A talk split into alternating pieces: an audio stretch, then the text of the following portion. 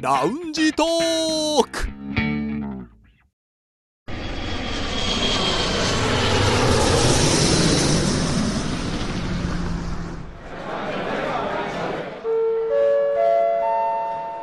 ラウンジトークよりご案内申し上げます。このコーナーは空港のラウンジでフライトを待つ男3人が自分たちの興味ある情報を持ち寄って中国について語り尽くします。気づけばもうオリンピックが終わってしまいましたはい、終わりましたね。どうですご覧になりまししたたなりはい、あの、いろいろ見ましたけど、なんかはい寂しいですよね。なんかうん終わっちゃうと。やっぱりねその寂しさっていうのはあの閉会式あると思うんですよねそれと、うんあとはやっぱ、ホームっていうか、うん北京であったから、なんか寂しさが残ってんのかなっていうのを感じましたね。なんか私はもう見ていて一番寂しいなというか終わりだなって感じたのは閉会式の時に最後の競技の表彰台のメダル授与があるじゃないですうか、んうんうん。なんかあれ見たらあもう終わりなんだっていう気持ちにねあーえーなりましたね、祭りが終わるって感じがしますよね、うんなんか人それぞれなんですうね。ん僕はあの、ほら、成果がこう消えていくはい演出があったじゃないですか。で、あれが、なんか、でっかい雪の結晶のうんものがあの周りから徐々に明かりが真ん中にこう寄ってって消えていくっていう、あれを見た瞬間になんか寂しいなっていこうう、ね、だんだん黒くなってってそうそうそう最後シュッとこうね消えうる、んあの演出もねなかなうか、んこう寂しさというか、う、こうん気持ちのいい終わりって感じはありましたねで。もあれ多分テレビで見てるからね現地で見るとどうちゃんどう現地で見るとだって角度によるねすっげえ遠いじ ゃん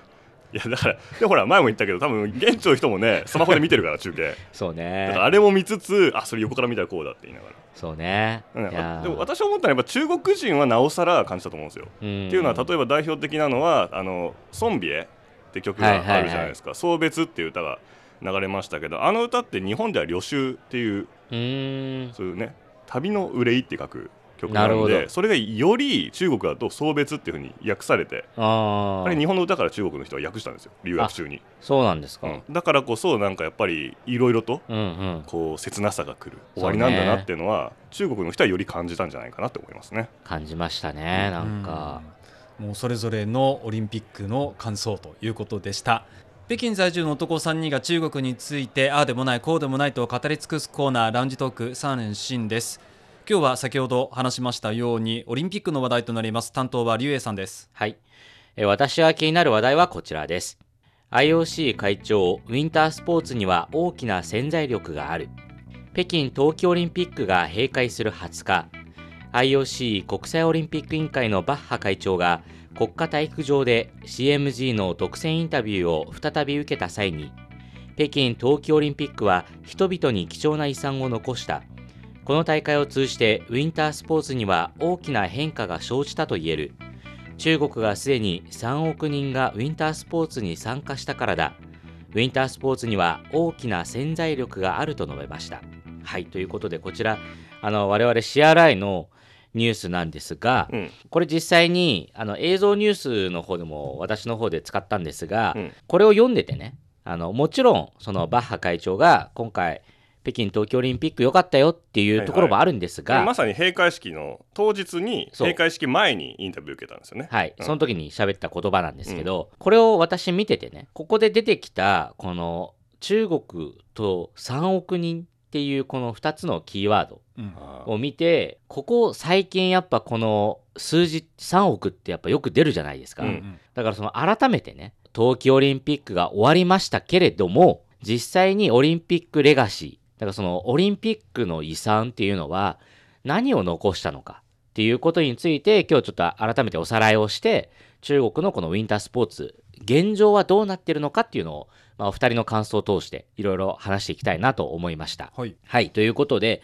まず、あの、このバッハ会長の話にもありました3億人。この3億とは、多分2人はもう知ってると思うんですが、うんまあ、おさらいということで、はい。どういう3億の数字の意味でしょうか。まあ、この、ね、冬季オリンピックの、ね、招致に向けて中国としてはさらにこのウィンタースポーツの人口を増やしていこうという目標の数字なのかなはい。そうですね。あの、星さんが言うように、これは、あの、実際に招致が終わった後にですね、2015年ですね。北京のこの東京オリンピックの招致が成決ま功っしててからですね、はいうんそこから開催するまで、だから、まあ、ついだから先日までですよね。そこまでに、この中国のウィンタースポーツに参加する人口を3億人以上にしますよっていう、そういう目標です。これ気になったんですけど3億人でこれどうやって測ってるんですかそのウィンタースポーツ施設の人たちが、うんうん今日の来場者数何人あっていうそうのをね多そう分ね集計する仕組みがあるあるんでしょうね、うんまあ、年間来場者数とかもね、うんそれは出ますからねはい合わせて、ということで、まあ、実際にだからその2015年からその3億人ウィンタースポーツに参加させますと。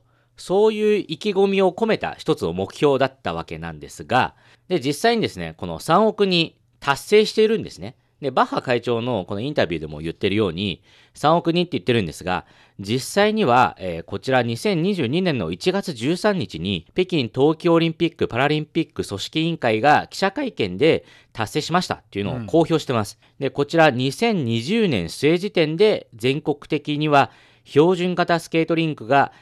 654箇所、そして屋内外の各種スキー場が803箇所設立されて、3億人をウィンタースポーツに参加させるという目標は、すでに達成しているというふうに発表しました。うんうんうんで最終的にこの時点の人口を言いますと、まあ、こちら、えー2021年の10月の統計のデータによれば3億4600万人がこのウィンタースポーツに参加したという数字が出てまおす。結構前倒しで達成したんですね。そうですねということで、まあ、このよく3億3億って言ってるんですが、うん、まあ、実際にこういういきさつでで先ほど言った屋内外のねその標準型のスケートリングとかあとはそのスキー場とかそういったようなところを含めて実際に中国ではもうこれほど、まあ、3億人以上の人が親しんでるということでした。はいということで実際に、まあ、そのスケートスキー多分私たちね3人ゆかりがある運動だと思うんですが それ出身の話でしょ、うん、うん、でもね、まあ、北海道は分かんないけ ど新潟人はいつも言うのは新潟人だからといって滑れると思うなっていうのを、えーそうなんですか、うんよくみんな言いますよ、へーまあ、私はちょっとできるけどうんうん、でも新潟も長細いんでもう半分ぐらいはスキーしないんじゃないかなそうなんですか、よくほら、へースキー教室とかあるんでしょって言われるけどないから、あないのへ近所にスキー場ないからえ、うんそうなんうだちはね平野なんで、はいうんでうちの場合もですね家自体がスキーをやらない家であだから結局スキーをちゃんとやるようになったっていうのは多分ね北海道出てから ー そうなんだ大人になってからでなんだでしかも私の出身地の恵庭市ってところは、まあ、内陸の方なんですけども冬のスポーツはスケートなんですよあー学校の体育でも冬はスケートをするのでおーなるほどそっちの方が馴染みがあるなという感じですねあ新潟からしたらそっちはすごいなあーえ今新潟スケートリンクはないんで梅田さんは小学校とか、まあ、中学校のええその冬の体育の授業は何でしたかえ冬の体育の授業うんなんか体育館で鬼ごっことかするじえゃん屋外種に目でええ小中ででしょうん小中屋外に行かないのだってゆそれそれ雪降ってるからできないえだからそこはだからそのスキーとかじゃないのだってそのゆそグラウンドだようん平面だよ僕はあの平面でスキーほできないらでしょ札幌の小学校でしたけど、うんうんグラウンドで雪山がだから建てられてうんうんだから体育の授業といえばスキーでしたよ本当にうちもそれに近くてですね冬になったらグラウンドにバーッとあの大人たちが水をまいてあー夜な夜な水をまいてスケートリンクを作りまマすジでうん。ええ北海道パネーな いやだから すごいねええだから僕は小さい時から、あ冬になるとほぜその北海道とかね日本海側とかねうんそういうところだから雪に親しまれているだから雪がすごい降るところは、もうみんな一斉にスキーとかスケートやるのかなって思ってましたよあとね中学校の時はグラウンドでね雪上サッカーやってました体育であーあもっうた雪あったあのった上でもうズボズボ足が埋まりながらサッカーボールを追いかけるって、うんもうボールがねやって転がらないんだうん途中で止まっちゃうんですけどねあのねもうそれバやカりみまたしたいに男子が雪のね中でサッカーはやったけどそれはあのなんていうかあの正式な科目としてじゃ なくそれ休み時間に、ね、先生に怒られながら「お前ら風邪ひくなよ」って言いながあらー外でやってびしょびしょになるみたいなのあったけど授業でってないんで北海道の方々はたくましいんですね。まあっていうようにねそっかやっぱみんな事情が違うんですね、まあまあまあ、ただ話を戻すとね、うんうん、まあ、やったこことない人たちよりは私たちはとまあそウうィンタねースポーツに馴染みはあるとねいうことで、はいはい、いいと思います。ということで実際にねその日本のこのスキー事情と中国のスキー事情、でうん中国でもやっぱりその北方と南方ってすごく気候が分かれるのでそういう意味では、まあ、そういったところをまあいろいろつまみながらうん、今現状としてはウィンタースポーツどういう感じになっているのかというのを紹介できればと思いますでまずは中国のスキー事情についてですが実際にこれは3年前かなここの3人で一緒に行きましたね、はいはいスキ北ー京場の行きましたねあの南山うん、スキー場っていう北京の南えーの山って書くね、はい南の山なんですけど実際に空港の近くで北京市から言うと、えーこれは東北に位置する場所になりますね、ややこしい うん、で実際に私が一番印象的だったのはリフトに乗ってる時に、うんほら3人で一緒に座ったじゃないですか、うんうんで多分ね梅田さんか星さんかが言ったんですね一言なんか真下のスキー場だけが雪だらけでうんそのあー周りがもう全然雪が何もないっていうこの光景はすごい異様だって言いながらこうリフトで上に上がっていくっていうね確かにねあの遠くのこう山々の方を見ると、うんまあ抹茶色って感じで下まがあそうですよ白ねって感じでしたもんね,、だからまあそういうまあ環境もあってだから北京ではもう冬になればみんなそれぞれ近いスキー場に行ったりとかっていうのが今その北方のこの北側の人間の習慣にはなりつつありますね。うんであとはその中国でいうと今ねすごくスノボーのブームが来てまして。きますねみんなスノボやってる私のいとこもやってるっていうぐらい なんで私あなたのいとこやってるがどれぐらいがそういうか分かんないけどえだって普通はそういスうキーからじゃないああなるほどねあそうかそうかそだのってスキーをやってスキーかスノーボーどちらか始めようと思った最初の一歩目がスノボだったってことか、うん、あだあから最初がもうスキーじゃなくてスノボっていう人が今すごいんででもす確よかに日本はちょっと前からそうかもしれないあそうなんだ、うんなんとなくやっぱ若者はねうんうんスキーより、りスノボの方がかっこいいから、うんうん、スノボなら行きたいみたいなそっかそっ感じかは、うん、ちょっと前からあったからそれが中国でも後追いでやってきてるって感じがそっかしますね。うん、だから僕ほら私もそのこの札幌の話になるんですけど小学校の時なんかやっぱ先生がスキーでまず基礎を学べと雪との接し方を学べとそれからだみたいなことねそうやっぱそういう教えがあるから、うん最初からスノボとかはもう考えられないってやっぱね そういうのがありましたゆうさんね。。古い考えの持ち主なんでね はいはい、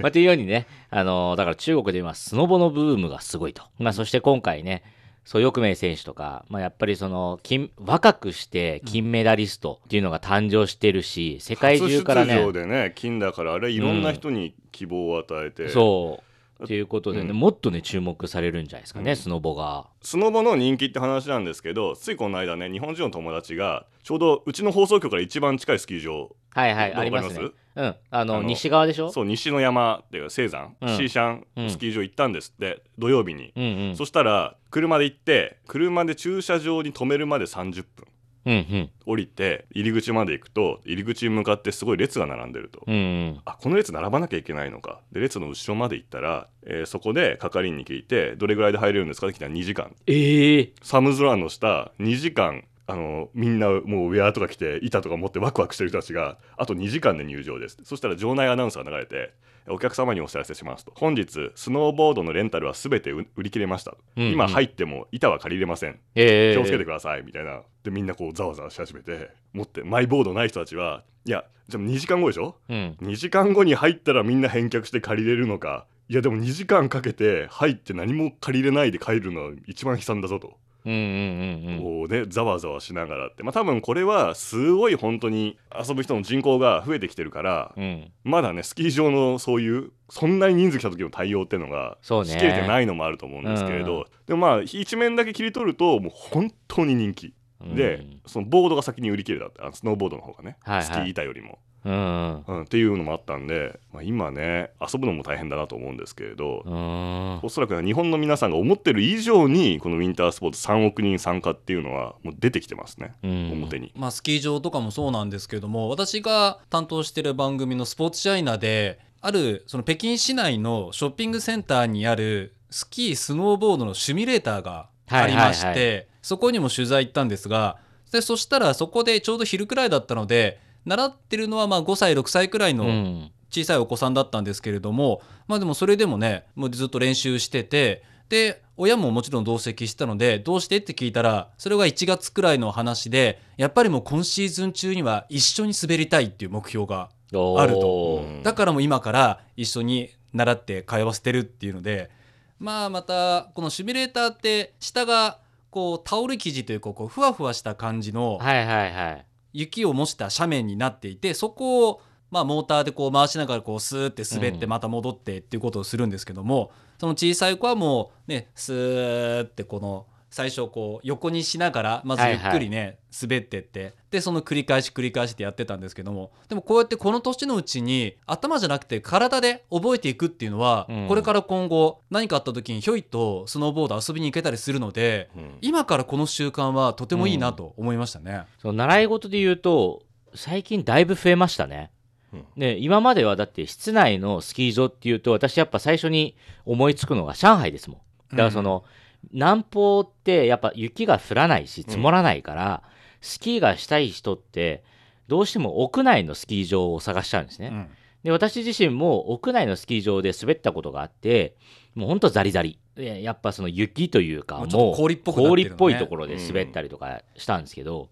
でもそれでも滑れるからワクワクするじゃないですか、うんでもそれが今ね北京だともう私が知ってるところで言うともう3カ所ぐらい屋内スキー場があるしでその子供向け習い事用っていうねイメージが今もうすごいですからまうんあそれで言うとねだいぶ屋内屋外両方増えてきましたねうんあとは最近中国ではそのスキーとリゾートっていうのを結びつける考え方も浸透しつつあって、まあ、それこそだからその長白山、うんその長春にある、ね、長白山ではスキーリゾート観光地みたいなのをもう結構前からやってますし、うん東北にスキーに行くイコールリゾートイコール温泉みたいなもうそういう概念というかもうそういう考えが今定着しつつあるからやっぱり北方にスキーに行く人はリゾート込みなんかそういう本格的なスキーをやる人うんで南方の方はやっぱりその屋内のねどうしても気候の問題があるから屋内のスキー場で滑ったりとか、まあ、練習したりとかでそれでやがてやっぱり北方の方にスキーの旅行をしに来るみたいなあとは新疆最近すごくツアーで行く人が多いのであそうそう新疆の方はとても雪質がいいもっうて、ねね言われてますね。そうですうねんだからねやっぱみんな行きたい行きたいって言ってねやっぱ新疆にいスキーに行ったりねでもやっぱどうしてもほら長距離旅行それこそちょっと飛行機が大変なんででなかなか行けない人たちも多いんですけどでもやっぱ今年去年からねすごく人気ですよねえーニュースで見ましたけど新疆の方に旅行でスキー滑りに来ましたで滑ってあーここの雪質すごいいいと思って滞在期間延ばして半年くらいいたって人 がいましたそねんなにでもそれくらい魅了される環境だっていうのは思いましたうねんまあ、っていうようにねいやだから今本当に、ね、それぞれが多分取材とかあとはうんその友達の話を聞いて、まあ、それぞれで今中国のねこのウィンタースポーツ、まあ、3億っていう数字出てますけど、まあ、実際にねやっうんぱ肌実でか感してるのはありま、すね。うんやっぱ感じてますよね。まあ、ということで多分ねそれ以外にもう一つ皆さん実感していることがあると思うんですがでこれもね私まあいろいろ話したいことがあるんですけどそれはズバリグッズですよグッズグッズに関して皆さんどう思いますグッズというのはうんスキースノボグッズそうスキースノボグッズビンドゥンドゥンではなくビンドゥンドゥンではなくビンドゥあンのドゥンではなくね私一ついいですか、はい、はい、あのねすごく聞かれるようになったのはおう、あのスキーの靴うんうん、あれを買いたいっていう相談がすごく多いうんえそれはねリュウさんがスキーを知ってるからできえるそうそうできる人としてねだからその経験ね者として、そう経験者としてなんかおすすめのブランドあるとかうん、でこれとこれの違いが何って正直言うと私マイシューズないんですよ、ううんん、マイシューズないしレンタルし一緒にレンタルしたもんねだって、うんあのそもそもブランドもそんな詳しくないうんでもすごいそういう相談が来る周りがどんどん先を越していくそう周りがねどんどん先に行っちゃって、 えーうんうん、だから前板を買う人とか、うんねそのそれこそ板より先に靴かなみたいな、うんね、やっぱそういう人がすごい増えてるっていうのは私実感してますね。なるほどね、うんそういうグッズが、まあ、売れてて、うんで中国産も中国産出てもき。ているはい、で、うん中国産に関して多分その、ね、それこそスキー板とかぐその靴とかっていうよりはやっぱりウェアですね、ウウェアの方が今最,、ね、最近例えばリーニンなんかはそのスキー用のそのブランドっていうか、まあ、があるんですよ。そのリーニンももともとねスポーツアパレルやってるから、その延長として、はい、ウェアも出してる今今あのね国防っていうその北京のその CBD って言われる結構繁華街のうんでっかいデパートの中に、結構高級ブランドとかも集まってるとこですよね下にヴィトンとかねあのエルメスとかがある、うんそこの2階ぐらいかな23階ぐらいにそのスキーのウウェアをだけを売っているところ、まあ、だから冬仕様かもしれないんですが店舗を構えてたりとかリーニンのリーニンのすごいねでリーニンってちょっと前はもうちょっとなんか大衆的なそうそうそうそう、あの中国ってでかく書いてあそるうジャージとか、うん、なんかねそういうまあなんだろうみんな手が届く、うんローカルなお手頃なブランドみはいたいな感じだったのが、今そういう高級路線もそうなんですよ。でその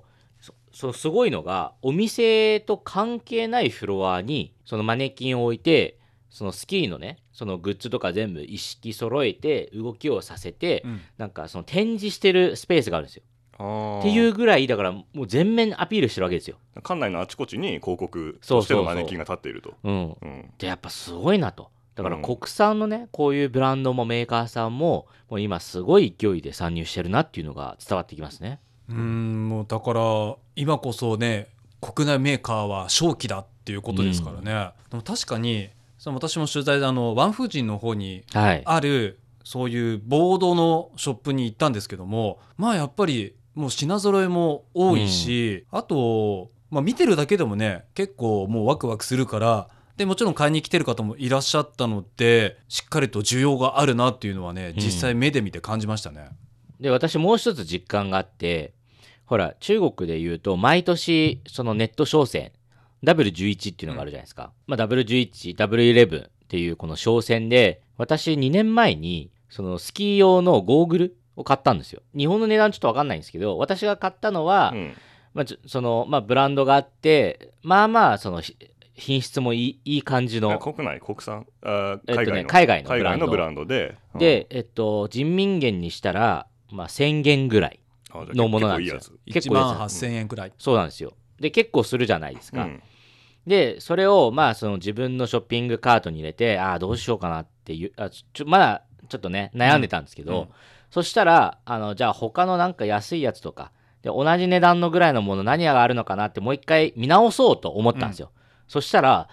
さっきまであったものがもうほとんど全部売り切れなんだろう階段かなえこれ何っていうだからもうあっという間にみんな集中しそて、うしかも買っちゃったってことですよね。うんだからそれをやっぱそういうのね考えるたと、確かにね少し前の中国を思うと、うんスキーゴーグルスノボゴーグルが一瞬で売り切れって考えられないっすよそうそういうものではないよね、ううんっていうかむしろレンタルでしょっていうね、そういう時代だっあたの君買が、うんだ珍しいねみたいな、うんね、何気取ってんだよぐらいの ねもしかしたら思われるぐらいのね感じそれかがもし珍しれかなったいっのにねてことですよね、ううんんそれがね今前ゴーグルないのみたいなぐらいの勢いで一瞬にしそこまで てそこまで売れ切れてはいやべね ねえわはいえでも北京のいろんな大型ショッピング施設でそのねやっぱ冬だからっていうのもあるんですけど、やっぱそのねウェアを売っているウェアだけを扱っている展示ショップとかってうんところどころで見かけますよ、ねそれこそスノボがやっぱスキーウェアよりねあのいっぱい飾られてたりとか、うんうっんていうのを見るといや本当に今このマーケットっていうのは熱いんだなっていうのがよくわかりますそうね言われてみると2015年の冬にね、うん北京に私来たばかりの頃にもうあったはずですね確かそういうお店あったんですようんウェアの店を街で見てでそこで確かリュウさんのまあ要は誰かに中国の知り合いにえ「スキー場ってそんなあんの?」って言って「ああどこどこの郊外とどこどこの郊外にあるよ」って言って「うんえそれ行くの?」って言ったら、まあ毎年は行かないかなみたいなまあそうですね言われたんでこのウェア買ってじゃあいつ使うのって思った記憶があります、そうういえんばうんあの頃ね5そうだね年前、だからまさにそのこのね招致が決まっていろいろと始まった頃だと思うんですけど、うんそれはねこのいる間にこんな風に変わるとはそうです買えねなくなるぐらい売れるっていうねそうね、うん、ビンドゥンドゥンのグッズはね爆売れしてもう買えない影ではいゴーグルも買えなくなってる と そうね。ウェアももしかしたら買えないものもあるかもしれないっていうぐらい、そううね。ん、やっぱそこまで盛り上がってるなっていうのが実感しましたね。はいそして、えーまあ、このグッズがその爆売れっていうことに関して実はあの記事もいろいろ出してるんですね。うんうんで実際にある記事ではこのスキーやスノーボードなどのウィンタースポーツ用品を取り扱うお店やショップのそのショッピングサイトでは好調な販売ぶりを見せていて一部はですねその去年の同じ時期よりその販売額が7倍増加したというふうな数字も出ています。で特にこの今回その北京の東京オリンピックですごく注目を集めたアイリン・グー、はいはい、この選手がね、うん、金メダル2つ取りましたねそうです、ね、を見て私も子供にスキーをとかねうんうんあやかってなんかスキーを始めたいとかねうん、子そう供たちも憧れるいわ、あろれんな人がね、うん、がいるからやっぱそういうところがグッズに対する影響っていうのも大きいかもしれないですね。で特にアイリングーの場合はもういろんな、ね、中国のコマーシャルとか、うんね、マスコットそのイメージキャラクターになったりしているのでもうそれも含めて憧れの、ね、ウィンタースポーツ選手という対象になってるんでしょうね。うんで今回ねあのそのいろんなスキースノボ用品の開発が進んでるっていうことでちょっと事前にね私もニュース見たんですけど知らなかったんですがあの国産の板ってのもちゃんとあって、うーんえー今回でいうとスノーボードでカナダ代表のはいマックス・パロット選手がこの中国産のこれなんていうんだノーバディっていうのかな、うんノーバディっていうブランドの板を使ってることが結構話題になってたりとかあと関連ニュース見るとこう中国の各大学で海外産に追いつけるような板の開発を進めているとかね、研究室がもうあるとかだからもうこれからやっぱこれ一つのラインだと思うんですよウェアとか、グローブとかゴーグルの次ってやっぱり板の開発って多分他にも難しいと思ううんうんそこにももうすぐ中国産がどんどん出て、まあ、その研究室が目指しているのは海外並みのクオリティでかつ7分の1の値段とか言ってあそんなに、うん7分の1の値段、たな、まあ、値段っていうのは、まあ、開発コストとかもあー生産コストかもしれないけどでもまあ絶対それは市場価格に出るもんなんで、うんを目指すみたいなことでしたんで、へえそうするとまたね世界的なウィンタースポーツの普及にそうですね影響を与えるかもしれないし、うんまあ、反面日本も頑張れとうん心の中で思いつつ、まあ、これからね目が離せないなというふうに思いますね。どうでしょうこれをきっかけにね、うん2人もスノボを始めてみるっていうやのやはやってるやってる俺は。で もほら できるあの私と星さんがまだあスキー派ってことそうスキー派だから、でもその後もこの前初めてやりましたからえスノボやったんですかもあの仕事でうえ本当ですかやりましたやりましただかうわじゃあ俺だけじゃんらもうスキーもやるスノボもやるでさらにスケボーもやるっていうので私もそっちの流れに来てますええ横乗りだねいいねなんかずるいでも私反面いまだに北京6年いていまだにやってないのがスケートなんでで実はこれもちょっとこの間の週末にスケート行こうかなと思ったんですよ友達とはいはいはいでそのシーシャンのさっき言ったじゃないですかスはいキー場めちゃ混みって話聞いたんで、一応調べたらあれわかりますグオマオのはいはい国防のその、えー、とショッピングモールの地下にはいあアりイまススケすーターなねんですよねをそのネットで調べたら現在3時間待ちみたいなあそこねすごい混んでるでえ他ももう一箇所調べたけどそこはなんかもう今日は貸し切りみたいな、えだからやっぱちょっとまあオリンピック期間なのもあるかもしれないんですけどまあみんな影響されてって部分ありますけど、うんグオマのところは結構人も多いしあとねフィギュアスケートをやってる人もいるんですよねー、ああそこなんかそういう教室があるんですよね、本格的な人もね、うん結構いますよね、そうなんですだよから今北京ではやっぱ計画的に予予定立てないとなかなかそねう遊びづらくなってるのかもしれないんですけれども、はい、やっぱそのオリンピックっていうことだけがきっかけではなくてウィンタースポーツ自体うんが徐々にやっぱ人々の生活の中に溶け込んでるっていうのはね今回オリンピックを通してもそうですけれども、うんまさにそのオリンピックをきっかけにですねそれが一層、まあ、広まってそしてまあ深く浸透しているというのが、まあ、実際に私たちも北京で生活していて、まあ、実感しているところですね。そうですねそれをきっかけにウィンタースポーツのインフラが今整いつつあるという感じですので,、でさらにこのウィンタースポーツには大きな潜在力があると言ってるくらいですのでこの中国のウィンタースポーツまだまだ伸びていくんじゃないかなと思いますさあそろそろフライトの時間となりましたまたラウンジでお会いしましょう以上ラウンジトーク3連新のコーナーでした